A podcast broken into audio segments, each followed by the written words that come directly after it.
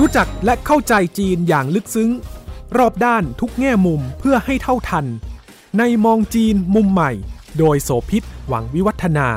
พบแขกรับเชิญกูรูผู้รอบรู้เรื่องจีน รองศาสตราจารย์วรศักดิ์มหัทโนบลอดีตผู้อำนวยการศูนย์จีนศึกษา จุฬาลงกรณ์มหาวิทยาลัย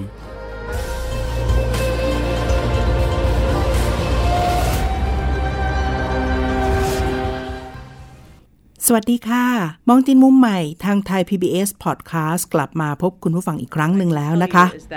the majority of this call, as I think you heard, it, you saw in the ถ้าพูด readout. ถึง and เรื่องของ where I ส think ถานการณ์โลกต่างประเทศในตอนนี้ จีนกำลังถูกจับจ้องมองในประเด็นเรื่องของวิกฤตยูเครนค่ะ ว่าจะสามารถเป็นตัวกลางในการคลี่คลาย แล้วก็ทำให้สถานการณ์ของความขัดแย้งดังกล่าวนั้น ยุติลงได้โดยเร็วหรือ allies ไม่ and partners on this crisis, including a detailed overview of efforts to prevent and then respond to the invasion, how we got here, steps we've taken. ข่าวได้ where- รายงาน where ออก we've มา gone and ไฮไลท์เป็น why. พิเศษในกรณีที่มีการหารือระหว่างผู้นำของสองชาติมหาอำนาจนะคะ ไบเดนของสหรัฐคุยกับประธานาธิบดีสีจิ้นผิง เพื่อหาทางเลี่ยงที่จะทำให้ความขัดแย้งนั้นบานปลาย 两国元首通话的时候，肯定会讨论他们关心的国际地区问题，当然也包 ประเด็นที่ต้องจับตาต่อไปก็คือว่าแล้วจะลงเอยอย่างไร ก็เลยทำให้ชวนคิดค่ะ คุณผู้ฟังว่า ในเชิงของความสัมพันธ์ระหว่างจีนสหรัฐช่วงหลายปีที่ผ่านมานี้เราเห็นแต่ความเป็นคู่ขัดแย้ง เราเห็นแต่ประเด็นปัญหา มีข้อพิพาทหลายเรื่อง ทั้งสงครามการค้า ทั้งเรื่องความไม่พอใจ กล่าวหาว่าจีนต้องการจะดึงเอาเทคโนโลยี หรือว่าสืบสอดแนมเรื่องของความมั่นคงของรัฐ และอื่น ๆ อีกจิบมาถะเลยนะคะแต่ถ้าเกิดว่าย้อนอดีตกลับไปเนี่ยเราก็จะพบว่า ไม่ได้ต่างกับจีนรัสเซียค่ะ ในความสัมพันธ์นั้นมีทั้งลุ่มลุ่มดอนดอนแล้วก็มีช่วงของความพยายามอย่างยิ่งจะให้เกิดความราบรื่น แล้วก็เป็นมิตรด้วยกันด้วยดี จะเป็นยังไงบ้างสำหรับความสัมพันธ์ระหว่างจีนกับสหรัฐจากอดีตที่ผ่านมา แล้วน่าจะมองต่อไปถึงเรื่องโอกาสและความเป็นไปได้ในอนาคตด้วยวันนี้รองศาสตราจารย์วรศักดิ์มาธโนบลที่ปรึกษาศูนย์จีนศึกษาจุฬาลงกรณ์มหาวิทยาลัยจะมาคุยกันค่ะ สวัสดีครับ จีนกับสหรัฐนอกจากจะเป็นปฏิปักษ์กันเป็นปรปักษ์กันในช่วงที่ผ่านมาแล้วเนี่ยนะคะ มีช่วงของความสัมพันธ์อันดีอยู่บ้างไหม ก็อยากจะให้อาจารย์ได้ไล่เรียงความร่วมมือของสองชาตินี้หน่อยค่ะ ถ้าเปรียบเปรยว่าเป็นความสัมพันธ์ของสามีภรรยากันแล้วเนี่ยความสัมพันธ์ของสองประเทศนี้เราอาจจะกล่าวได้ว่าอยู่ในสภาพที่ลุ่มลุ่มดอนดอนแล้วรู้สึกว่าจะมีลุ่มมากกว่าดอนด้วยซ้ำไป ครับ มีเวลาที่โกรธเกลียดกันเนี่ยมากกว่าเวลาที่จะรัดีกกักันนอืมผมก็ขอเริ่มตั้งแต่ที่จีนเป็นคอมมิวนิสต์นะครับ ปีคศ 1949 ตั้งแต่ปีนั้นเป็นต้นมาทั้งสองประเทศนี้ก็เป็นปฏิปักษ์กันแล้ว ก่อนหน้าปี 1949 เนี่ย อย่างเช่นในสงครามกลางเมืองระหว่างพรรคคอมมิวนิสต์จีนกับกัวหมินตั๋งสหรัฐเนี่ยสนับสนุนกัวหมินตั๋งทางด้านอาวุธยุโทโธปกรณ์อะไรต่างๆ นานามากมายพ อฝ่ายคอมมิวนิสต์เป็นฝ่ายได้รับชัยชนะ รัฐบาลสาธารณรัฐก็ไปตั้งรัฐบาลพัฒถิ่นอยู่ที่เกาะไต้หวันมาจนถึงทุกวันนี้เนี่ยก็ได้รับการสนับสนุนจากสหรัฐ มันก็มองเป็นอื่นไปไม่ได้ว่า นอกจากประเทศสองประเทศนี่ต้องเป็นปฏิปักษ์กันแล้ว มันก็เรามองไม่ออกว่าจะเป็นมิตรกันได้อย่างไร ความสัมพันธ์อย่างนี้เนี่ยเป็นมาโดยตลอดสิ่งหนึ่งที่อาจจะเป็นตัวอย่างหนึ่งที่ทำให้เห็นว่าสหรัฐนั้นไม่ได้ชื่นชอบจีนเลยก็คือว่า สหรัฐนี้เนี่ยนอกจากจะสนับสนุนให้สาธารณรัฐจีนที่ไต้หวันมีที่นั่งในสหประชาชาติแล้วเนี่ยจีนแผ่นดินใหญ่นะครับมีความพยายามจะเสนอยัตติให้ตัวเองมีที่นั่งในสหประชาชาติแทนไต้หวันในฐานะจีนเดียว ก็ถูกสหรัฐขัดขวางโดยตลอด แต่จีนเนี่ยเขาเก่งในเรื่องของการทูตระดับประชาชน จีนใช้เวลา 10-20 ปีนะครับในการที่จะสร้างความสัมพันธ์อันดีกับนานาประเทศเพื่อลบล้างภาพลักษณ์ของความเป็นคอมมิวนิสต์ที่ถูกสหรัฐให้ร้ายว่าโหดร้ายจับคนไปทำนาอะไรต่างๆ นานา จนในที่สุดเมื่อจีนเสนอยติของตนเองเข้าไปในที่ประชุมสหประชาชาติอีกครั้งหนึ่ง ถึงตอนนั้นสหรัฐก็ ต้านทานไม่ไหว ในที่สุดเนี่ยในปีคริตศักราช 1971 เนี่ยจีนก็สามารถมีที่นั่งในสหประชาชาติแทนไต้หวันมาจนถึงปัจจุบันนี้ พอถึงปี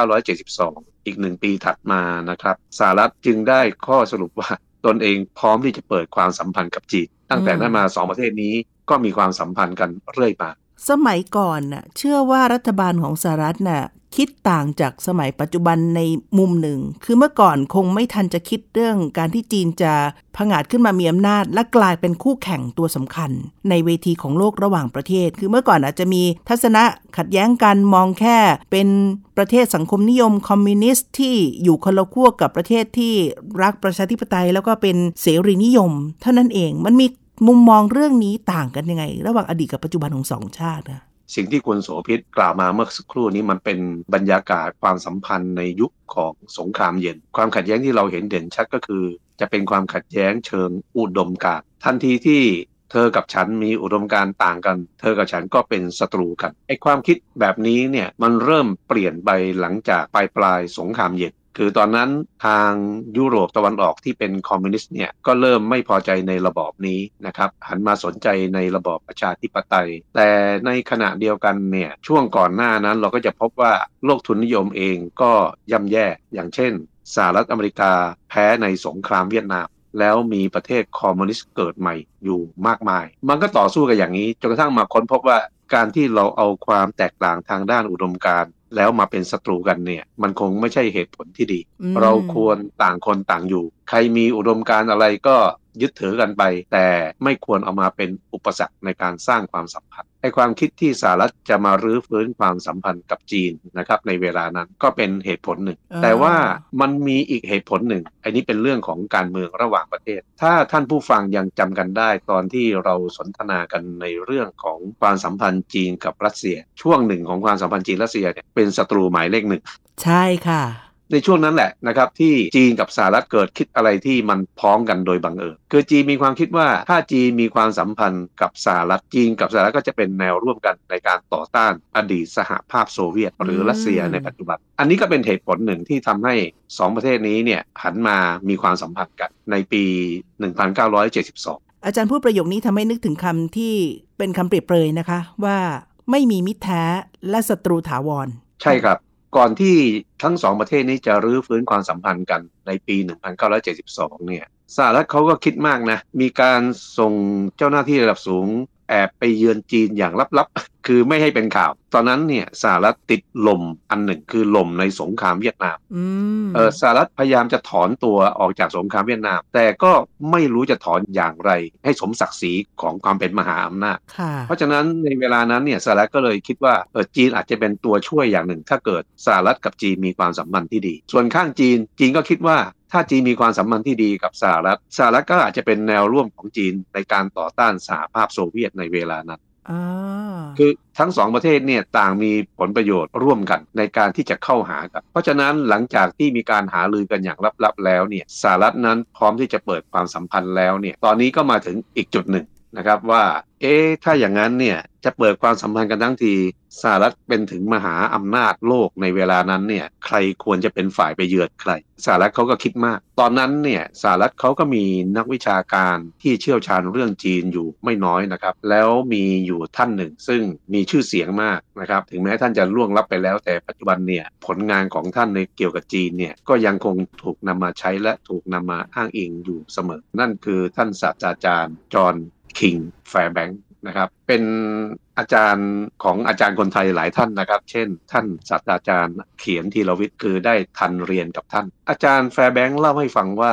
ช่วงก่อนที่สหรัฐจะไปรื้อฟื้นความสัมพันธ์กับจีน ท่านถูกทำเนียบขาวเรียกตัวไปขอคำปรึกษามากกว่าหนึ่งครั้ง ไม่ได้เป็นการนัดหมายแบบล่วงหน้า ท่านก็เดินทางไปนะครับ ไปถึงทำเนียบขาวแล้วก็บรรยายสภาพความเป็นจริงของจีนเนี่ยให้กับประธานาธิบดีนิกสัน และก็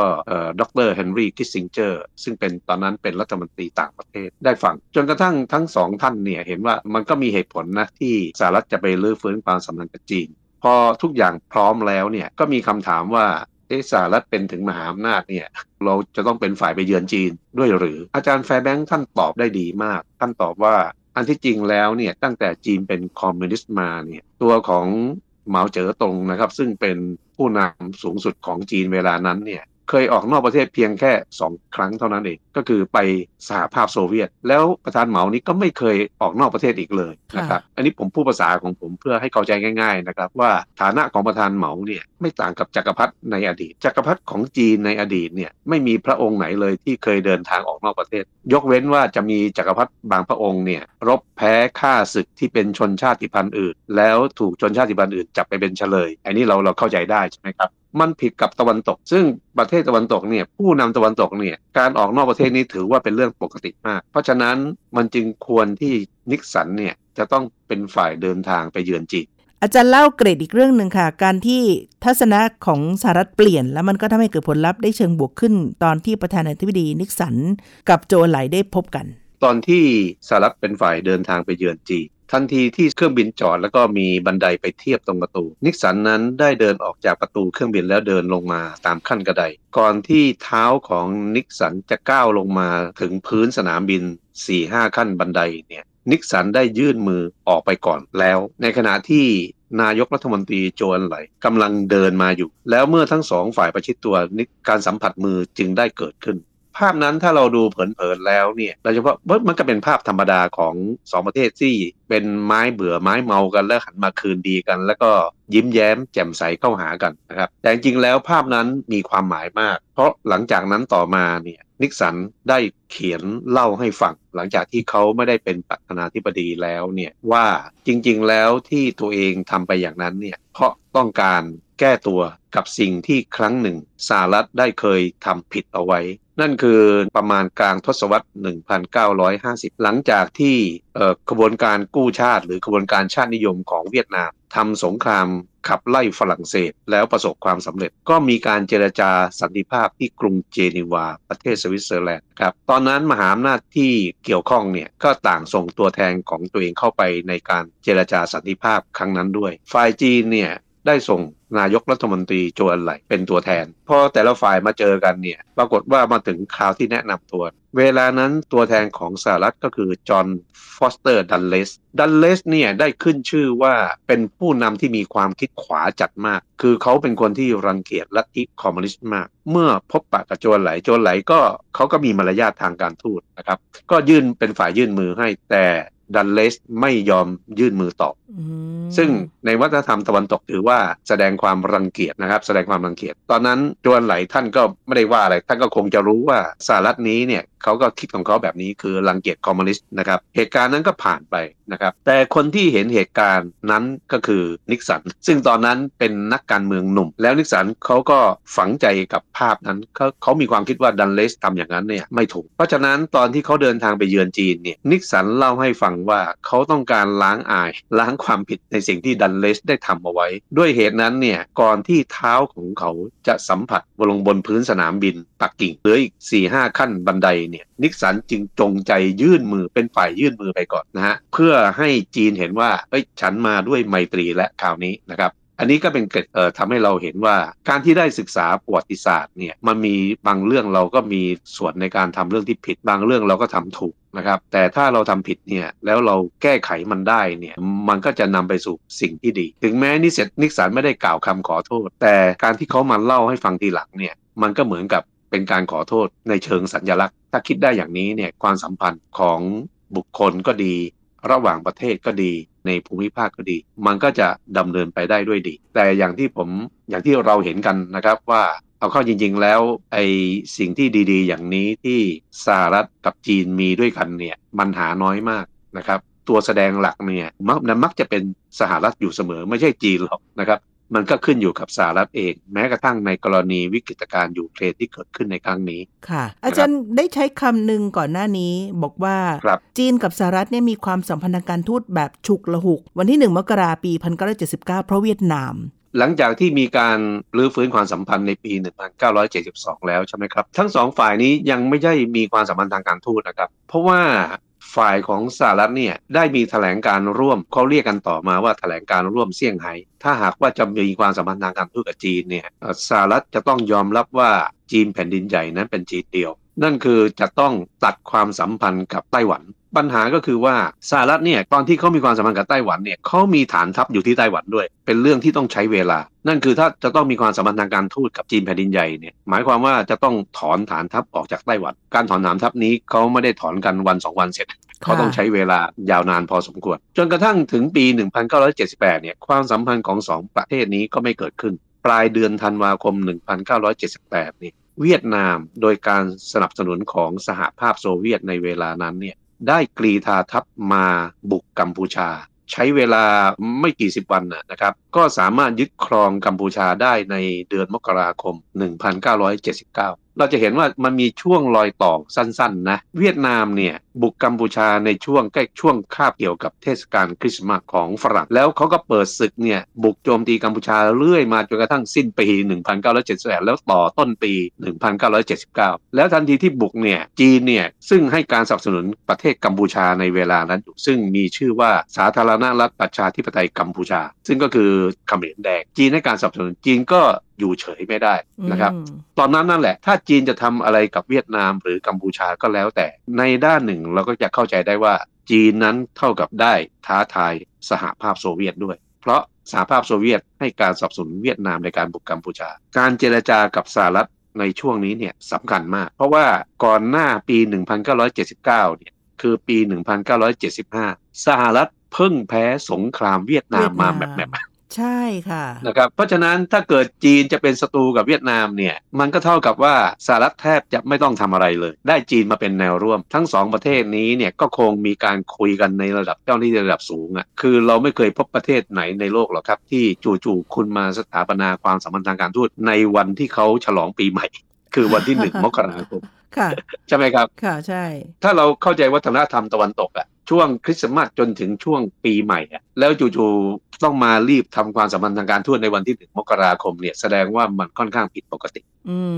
ผิดปกติเพราะอะไร เพราะพอทันทีที่มีความสัมพันธ์กันแล้วนะครับทางการทูตมันก็เลยทำให้ระเบียบระหว่างประเทศที่เขายึดถือกัน เช่น การเดินทางไปเยือนของผู้นำระดับสูงมันก็เกิดขึ้นได้ ดังนั้นในเดือนกุมภาพันธ์เติ้งเสี่ยวผิงจึงเดินทางไปเยือนสหรัฐอเมริกา การเยือนครั้งนั้นเนี่ยมีความหมายมาก คือนอกจากเป็นการเยือนแบบที่เปิดเผยให้ชาวโลกเห็นว่าตอนนี้ 2 ประเทศนี้มีความสัมพันธ์ทางการทูตระดับปกติแล้วนะเติ้งเสี่ยวผิงเนี่ยยังใช้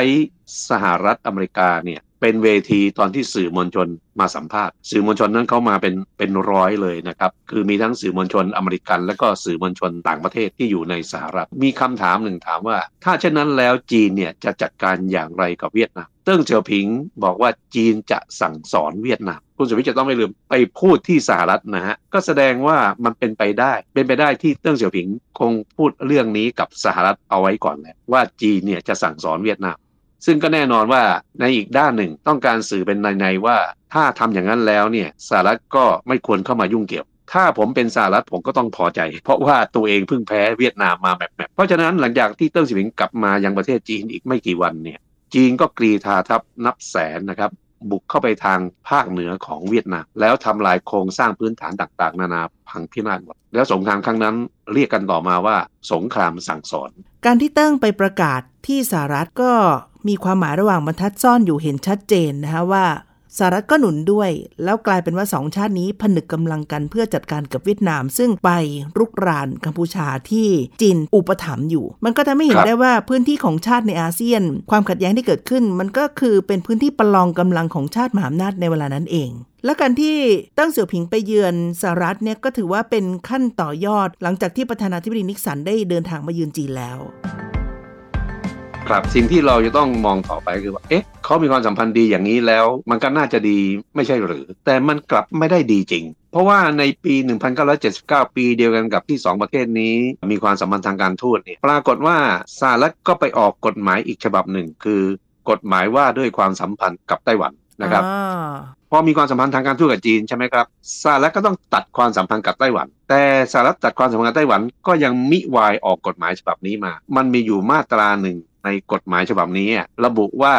สหรัฐสามารถขายอาวุธให้กับไต้หวันได้ ซึ่งเรื่องนี้เนี่ยสร้างความไม่พอใจให้กับจีนแม้กระทั่งในทุกวันนี้ รายได้จำนวนมากของสหรัฐก็มาจากเรื่องของธุรกิจในการขายอาวุธนี่เองนะ รวมทั้งที่ขายอาวุธให้ยูเครนในขณะนี้ด้วย ก็เป็นประเด็นที่ถูกตั้งคำถาม แล้วก็มีการวิจารณ์กันอยู่ว่าตกลงเนี่ยสหรัฐเนี่ยเป็นส่วนหนึ่งของการยุทำให้เกิดสงครามหรือไม่ เพราะตัวเองก็จะได้ประโยชน์จากการขายอาวุธ แล้วก็อุปกรณ์ที่ใช้ในเรื่องของการทำศึกสงครามกันนะฮะสหรัฐเปิดหน้าของความสัมพันธ์แบบนี้จีนไม่พอใจอย่างมากต่อกรณีของไต้หวัน แต่ก็ยังจำเป็นต้องร่วมมือในกรณีของเวียดนาม ความสัมพันธ์ของสองฝ่ายเป็นยังไงฮะในช่วงเวลานั้น สองฝ่ายนี้ก็ชัดเจนนะครับว่าการต่อต้านเวียดนามในครั้งนั้นก็เท่ากับต่อต้านสหภาพโซเวียต แต่ปรากฏว่าในกลางทศวรรษ 1980 สหภาพโซเวียตก็มีการเปลี่ยนแปลงอีก เปลี่ยนผู้นำและผู้นำนั้นก็มีความคิดเชิงปฏิรูปคล้ายๆกับจีนค่ะแล้วทำให้ 2 ประเทศนี้คือจีนกับสหภาพโซเวียตเนี่ยหันมาคืนดีกัน หลังจากนั้นต่อมาสหภาพโซเวียตก็ยุติการให้การสนับสนุนเวียดนามในการยึดครองกัมพูชา สรุปก็คือว่า ตอนนี้จีนก็มาดีกับสหภาพโซเวียตซึ่งต่อมาก็คือรัสเซีย แต่กับสหรัฐอเมริกาเนี่ยมันลุ่มลุ่มดอนดอดแล้วก็อืมมันลุ่มมากกว่าดอดคือหลังจากนั้นต่อมาเนี่ยสหรัฐก็ยังแสดงออกซึ่งความเป็นปฏิปักษ์กับจีนมาโดยตลอด ยิ่งความสัมพันธ์ระหว่างจีนกับรัสเซียดีมากขึ้นเท่าไหร่ ความสัมพันธ์ระหว่างจีนกับสหรัฐก็แย่ลงนะครับ ยังยังดีที่สุดก็คือทรงส่ง ยกตัวอย่างในสมัยของประธานาธิบดีบินคลินตันเขาเป็นประธานาธิบดีสองสมัยนะ แต่ช่วงปลายปลายๆนี้ก็ดีขึ้นคลินตันนั้นเนี่ยเขาเดินทางไปเยือนจีนนะครับโอ้แล้วได้รับการต้อนรับแบบเออกระเริกเออกระเริกขนาดที่ว่าสื่อมวลชนต่างประเทศเนี่ยถึงกับรายงานว่าจีนนั้นต้อนรับคลินตันนี้เนี่ยเออประดุดหนึ่งจักรพรรดิของจีนในอดีต อืมคือให้เกียรติมาก แล้วหลังจากความสัมพันธ์ครั้งนั้นแล้วเนี่ย นโยบายของคลินตันนะฮะก็ที่มีต่อจีนก็เปลี่ยนไป คือแทนที่จะมองจีนเป็นคู่แข่งก็กลายเป็นว่ามามองจีนเป็นหุ้นส่วน ตอนนั้นเนี่ยความสัมพันธ์ก็ต้องถือว่าความสัมพันธ์ระหว่างจีนกับสหรัฐนั้น มีแนวโน้มที่สดใสดีขึ้นอย่างมากเลยนะแล้วก็ครับใกล้ชิดกันเพิ่มขึ้นในช่วงของคลินตันแต่มันก็เป็นใช่ครับเวลาฮันนีมูนแป๊บเดียว พอหมดสมัยกลับใช่ก็มาเป็นบุชสถานการณ์เป็นยังไงครับคะ ผมไม่อยากจะเรียกว่าฮันนีมูนเลยนะ เพิ่งแต่งงานกันยังไม่ทันฮันนีมูนปรากฏว่าอ๋อคลินตันก็หมดสมัยฮะแล้วพอเลือกตั้งครั้งใหม่ก็เป็นพรรคริพับลิกัน ซึ่งจอร์จดับเบิลยูบุชก็ก้าวขึ้นมาเป็นประธานาธิบดี บุชก็ประกาศเลยว่าจะติดตั้งระบบป้องกันขีปนาวุธให้กับไต้หวัน เกาหลีใต้และญี่ปุ่น ตอนนั้นนั่นแหละที่สร้างความไม่พอใจให้กับจีนมาก เพราะว่าจีนถือว่านั่นคือการคุกคามความมั่นคงต่อจีน คือสมมติว่ามีใครจะมายิงขีปนาวุธใส่ไต้หวันเนี่ยนะครับไอ้ระบบนี้นะก็จะยิงอาวุธขึ้นไปกลางอากาศ เพื่อไปทำลายขีปนาวุธทางอากาศทำให้มันไม่ตกลงสู่ภาคพื้น แล้วไม่เกิดความเสียหายอันนี้ประเด็นหนึ่ง อีกประเด็นหนึ่งก็คือว่าอันนี้เป็นแค่ระบบการป้องกันนะจีนก็ไม่พอใจแล้ว ดังนั้นถ้าเราลองคิดดูว่าถ้ายูเครน ไปมีความสัมพันธ์กับนาโตแล้วนาโตมาติดตั้งขีปนาวุธในยูเครนมันก็เป็นธรรมดาที่รัสเซียจะต้องไม่พอใจค่ะ เพราะฉะนั้นความสัมพันธ์ของจีนเนี่ยเอ่อกับสหรัฐในตอนนั้นอยู่ในสภาวะที่เรียกว่าตึงเครียดและย่ำแย่มาก แต่มันมีเหตุบังเอิญเกิดขึ้นมาแบบที่ชาวโลกไม่คาดฝัน นั่นคือเกิดเกิดเหตุการณ์ 11 กันยายนในปี 2001 เมื่อมีการถล่ม World Trade Center แล้วก็เพนตากอนของสหรัฐ ตอนนั้นเนี่ยเราจะเห็นว่าท่าทีของจีนนั้นเป็นท่าทีที่น่าศึกษามาก คือผู้นำจีนเนี่ยได้ต่อโทรศัพท์แบบฮอตไลน์เนี่ยนะครับโทรด่วนเลยนะครับไปยังทำเนียบขาว แล้วแจ้งกับบุชว่าจีนเองก็มีนโยบายต่อต้านการก่อการร้าย แล้วขอแสดงความเสียใจ แล้วจีนเขาพูดกับสหรัฐนะว่า ถ้าต้องการให้จีนช่วยเหลืออะไรเกี่ยวกับเรื่องนี้จีนยินดีฉับพลันทันทีนะครับความสัมพันธ์ที่ตึงเครียดเนี่ยกลับมาสดใสอีก ตั้งแต่เกิดเหตุการณ์ 11 กันยายนปี 2001 เนี่ยสหรัฐนั้นหาเรื่องทะเลาะกับจีนน้อยมากเลย จนกระทั่งมาถึงยุคของโอบามา สังเกตได้ว่าพอมาถึงยุคของโอบามาเนี่ยก็ยังดีกับจีนอยู่นะ คือคือไอ้เรื่องขัดแย้งก็มีบ้างอะแบบลิ้นกับฟันนะครับค่ะหลังจากที่สหรัฐสามารถสังหารบินลาเดนได้แล้วเนี่ยโอบามาก็ประกาศทันทีว่าสหรัฐจะหันกลับมาปักหมุดเอที่เอเชียอีกครั้งหนึ่งโดยเฉพาะเรื่องปัญหาทะเลจีนใต้ นโยบายของสหรัฐเนี่ย มันพลิกกลับไปกลับมากับจีนเยอะนะค่ะ คือเวลาที่ตัวเองมีผลประโยชน์เนี่ยก็จะดีกับจีน แต่พอเริ่มแข็งแกร่งขึ้นมา ก็เริ่มเปลี่ยนนโยบายแล้ว ฉะนั้นหลังจากนั้นมาเนี่ยเราจะเห็นว่าสหรัฐเนี่ยก็เพลานโยบายต่อต้านการก่อการร้ายแล้ว คือคือยังไม่ได้เลิกนะ ก็เพลาลง พอมาถึงพอหมดยุคโอบามามาเป็นยุคทรัมป์ทรัมป์จึงได้หันมาเล่นงานจีน ปัญหาทะเลจีนใต้ คู่ขัดแย้งคือจีนกับหลายชาติในอาเซียน ก็ไม่ได้มีส่วนเกี่ยวตรงกับสหรัฐอเมริกา แต่ผนวกกับประเด็นที่สหรัฐอยากจะเข้ามามีบทบาทในภูมิภาคนี้เพิ่มมากขึ้นทำไมถึงได้ให้ความสนใจกับเรื่องนี้และพยายามจะเข้ามามีเอี่ยวในเรื่องของความขัดแย้งทะเลจีนใต้คะอาจารย์ตอบได้อย่างชัดเจนเลยว่า ณบัดนี้เนี่ยสหรัฐก็หันกลับไปมองจีนในแบบเก่า คือมองว่าเป็นคู่แข่งไม่ใช่เป็นหุ้นส่วนอีกแล้ว อีกประการหนึ่งเนี่ยสหรัฐเขาอาศัยบทบาทความเป็นมหาอำนาจของโลกอะ เขาประกาศว่าเสรีภาพในการเดินทะเลเนี่ยเป็นผลประโยชน์ของสหรัฐที่ไม่ว่าใครจะมาล่วงละเมิดไม่ได้ เพราะฉะนั้นการกล่าวอ้างของจีนที่บอกว่าพื้นที่ของทะเลจีนใต้ร้อยละ90เนี่ยเป็นของจีนเนี่ยถ้าวันหนึ่งข้างหน้ามันเป็นของจีนจริงๆเนี่ยสหรัฐก็ถือว่ามันจะเป็นอุปสรรคต่อการเดินเรือของสหรัฐ ซึ่งสหรัฐจะยอมไม่ได้ เพราะฉะนั้นพอเป็นอย่างนี้เราก็มองออกเลยว่าอ้สองประเทศนี้ก็คงรุ่มๆดอนๆอีกแล้ว พอเข้ามาถึงยุคของทรัมป์ตอนนี้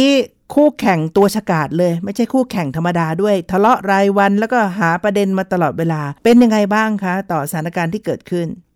คือในยุคของทรัมป์เนี่ยเราจะเห็นได้ว่าเขาเรียกกันว่าสงครามการค้า จีนเนี่ยเขาได้เปรียบดุลการค้าสหรัฐไอ้นี้เป็นเรื่องจริง แต่ว่ามันเป็นการได้เปรียบบนพื้นฐานที่ว่าจีนก็ปฏิบัติตนตามกฎกติกาขององค์การการค้าโลก แต่ทีนี้เนี่ยจีนเนี่ยเป็นสมาชิกองค์การการค้าโลกในฐานะที่เป็นประเทศ กำลังพัฒนา ก็จะได้รับความอนุเคราะห์จากประเทศที่พัฒนาแล้ว ในเรื่องของพิกัดภาษีศุลกากรไม่มีใครคาดคิดว่าเศรษฐกิจจีนจะพวยพุ่งขึ้นมาอย่างที่เราเห็นทุกวันนี้ทำให้การส่งออกของจีนที่ไปยังสหรัฐเนี่ยจีนได้ดุลการค้าอย่างมหาศาลอันเนื่องมาจากเรื่องของภาษี ตอนที่ทรัมป์เล่นงานจีนเนี่ยทรัมป์จะเล่นงานจีนด้วยการขึ้นภาษี จีนก็ตอบโต้ด้วยการขึ้นภาษีเหมือนกันนะครับ แต่ว่าจีนนำเข้ามาน้อยกว่านี่แต่ส่งออกไปมากกว่านะครับ ก็ได้รับผลกระทบทรัมป์เนี่ยบังเอิญว่าอยู่อยู่ได้แค่สมัยเดียว เลยไม่สามารถทำสงครามการค้ากับจีนได้อย่างต่อเนื่อง พอมายุคไบเดนปรากฏว่าไบเดนเนี่ย มีท่าทีกับจีนไม่แตกต่างกับทรัมป์นะเพียงแต่เขาไม่ได้ก้าวร้าวเหมือนแบบที่ทรัมป์เป็นนะครับ ไม่มีใครคาดคิดว่าจะเกิดปัญหาในยูเครนขึ้นมา แล้วทำให้ความสัมพันธ์ระหว่างจีนกับสหรัฐเนี่ยก็หันมาตึงเครียดอีกครั้งหนึ่ง ตัดฉากเข้าไปติดตามวิกฤตในยูเครน จากที่อาจารย์เล่ามาก็จะเห็นว่ามีภาพซ้ำเกิดขึ้น เพียงแต่เปลี่ยนตัวละคร สมัยก่อนครับตอนที่สหรัฐจะติดตั้งขีปนาวุธ เพื่อต่อสู้กับอาวุธถ้าเกิดถูกรุกรานที่ไต้หวันนั่นน่ะเป็นความกังวลของจีน พอจะเข้าใจได้ว่าบริบทยูเครนมีความหมั่นใจของรัสเซีย ถ้ายูเครนจะถูกติดตั้ง ขีปนาวุธหรือว่าเป็นฐานที่มั่นของทางกองกำลังนาโตในเชิงของความมั่นคงระหว่างประเทศได้ ถึงตอนนี้การที่จีนได้ทำบทบาทตัวกลาง พยายามจะเข้าไปไกล่เกลี่ยหรือว่าคลี่คลายความขัดแย้งที่เกิดขึ้น ความสัมพันธ์ของสองฝ่ายต่อกรณียูเครนจะเป็นยังไงคะอาจารย์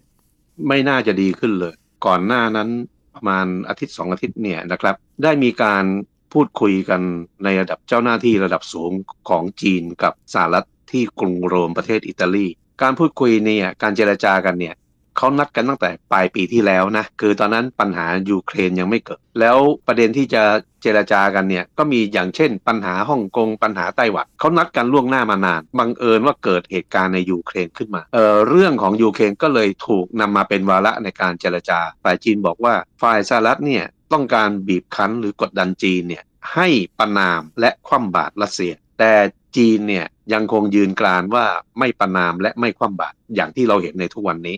สื่อจีนเนี่ยนำเอาผลการเจรจาครั้งนั้นมาถแถลงมารายงานนะครับ แล้วก็มีข้อความระหว่างบรรทัดว่า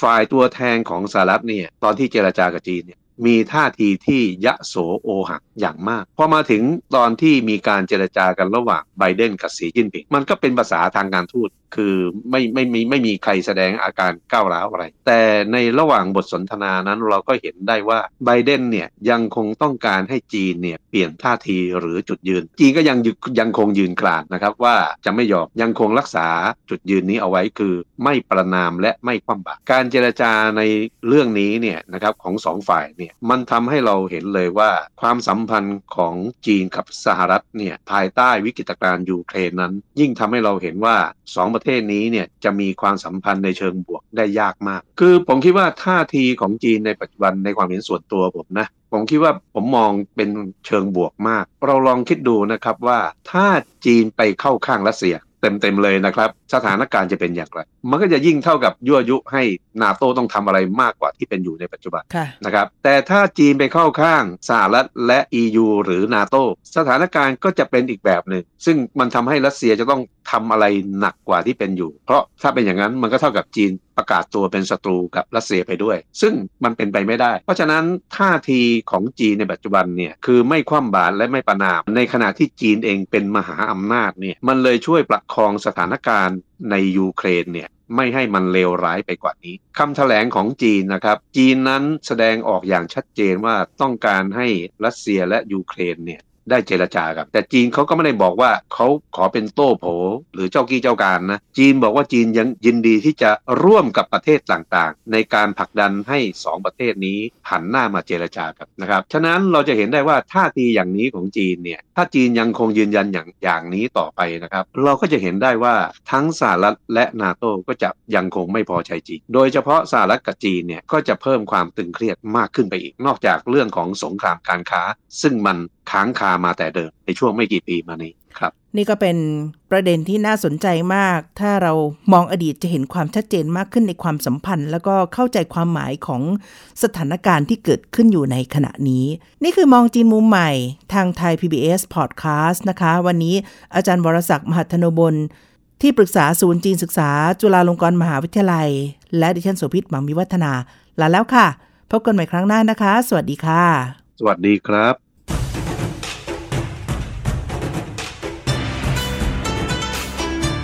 ติดตามฟังรายการ มองจีนมุมใหม่ ได้ทางเว็บไซต์และแอปพลิเคชันไทย PBS Podcast กดติดตามสื่อสังคมออนไลน์ ทั้ง Facebook Twitter Instagram และ YouTube ไทย PBS Podcast